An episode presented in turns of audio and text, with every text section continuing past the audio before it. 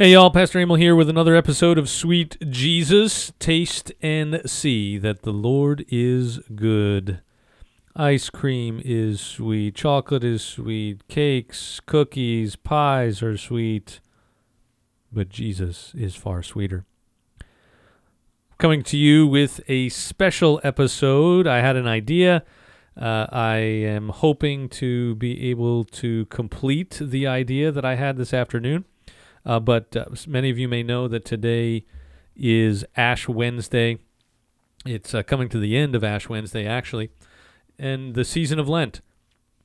And I thought that as I was uh, considering slowing down and, and considering some of the spiritual disciplines that we've been going through, I thought that I would share something with you uh, that uh, you probably don't know much about. You, you probably haven't come across before. It's a very unique thing.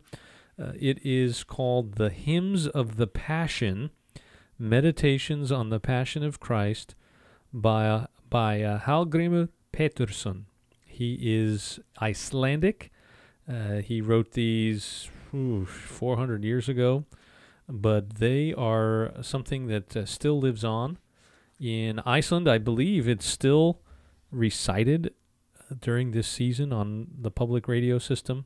Uh, they go through each one of them. It's a source of national pride for them, uh, but also something that helps us focus on the sufferings of Jesus Christ. And and uh, there are 50 of them, so actually a few more than days we have remaining until Easter.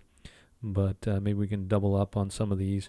And I just thought that maybe if I just read through them, uh, that would give you something to meditate on, uh, a, a, tool to, to kind of deepen your Lenten journey this this year. So I am just going to read the first hymn or, or poem, really, uh, about the passion of Jesus Christ as reflected on and shared by uh, Mr. Uh, Peterson, Hallgrimur Peterson, uh, although that's not the way they say it in Iceland. Uh, but I've found it to be pretty helpful and uh, hope it will be helpful for you too. So here we go. Uh, Christ goes to the garden. Arise, my soul, my heart, my mind, and all that I within me find. Come help me, tongue, my Lord to own, and make his wondrous passion known. Paul the Apostle chose this theme to preach it was his task supreme. The passion of the crucified, that sinners might be justified. Since Jesus gave his latest breath to save me from eternal death, should not the powers he thus renewed show forth to him my gratitude? At last repentance rends my heart. How poorly have I played my part! What Jesus suffered in my place I oft forget to my disgrace. My soul, behold the sacrifice which paid our trespasses' awful price, restored the rebel's sinner state. What joy on this to meditate! What soothes so well the heart's deep sore as gazing on the pains he bore? This sight all sin and stumbling bands the face more marred than any man's. Tell me, my soul, where thou canst see more clearly God's rich love to thee than in the pains that Jesus bore a hapless rebel to restore. O Saviour, let thy Spirit guide, that none but thee be glorified. Let every word and thought expressed to every one that reads be blessed. The supper o'er, with heart and tongue, their song of praise to God was sung, their last sad song that fatal night, and thus they closed the sacred rite. The Son of God, whose mighty sway controls the spheres by night and day, received his bread with thanks to God, and here the subject pathway trod. Thou, as a beggar, must, my soul, receive from God thy daily dole, Offer to him thy grateful praise, whose bounty crowneth all thy days.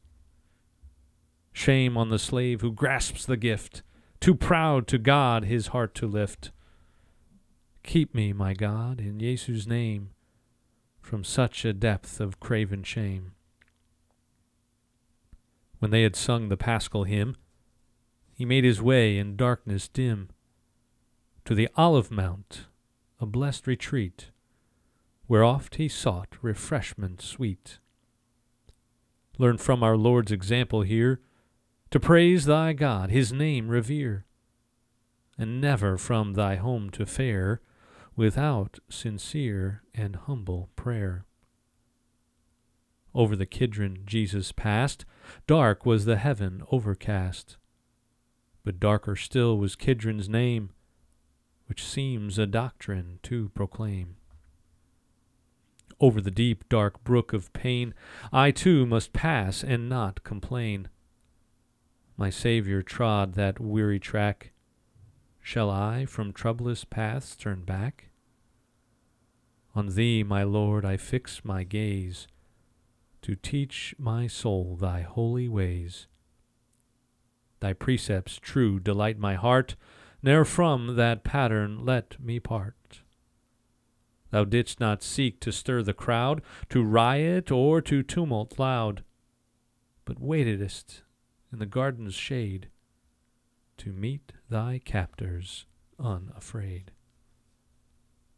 From this I learn to gain my end, never with clamor to contend more pleasing far it is to thee to suffer in humility. That track was dark with sorrow's cloud, thy heart with heavy grief was bowed, but I had laughing walked in shame, till thou my rebel soul didst claim. Through life's Gethsemane we wend, with death to meet us at the end then turn from sin whate'er the cost, lest finally thy soul be lost. Tears of repentance needs must flow, while we pursue our life below. But when we reach the heavenly sphere, God's hand shall dry our every tear. Because of me, he said, this night, we'll see my comrades all in flight. But Peter cried with accents loud, and such vile baseness disavowed. My Saviour sees the hidden snare that waits my footsteps everywhere.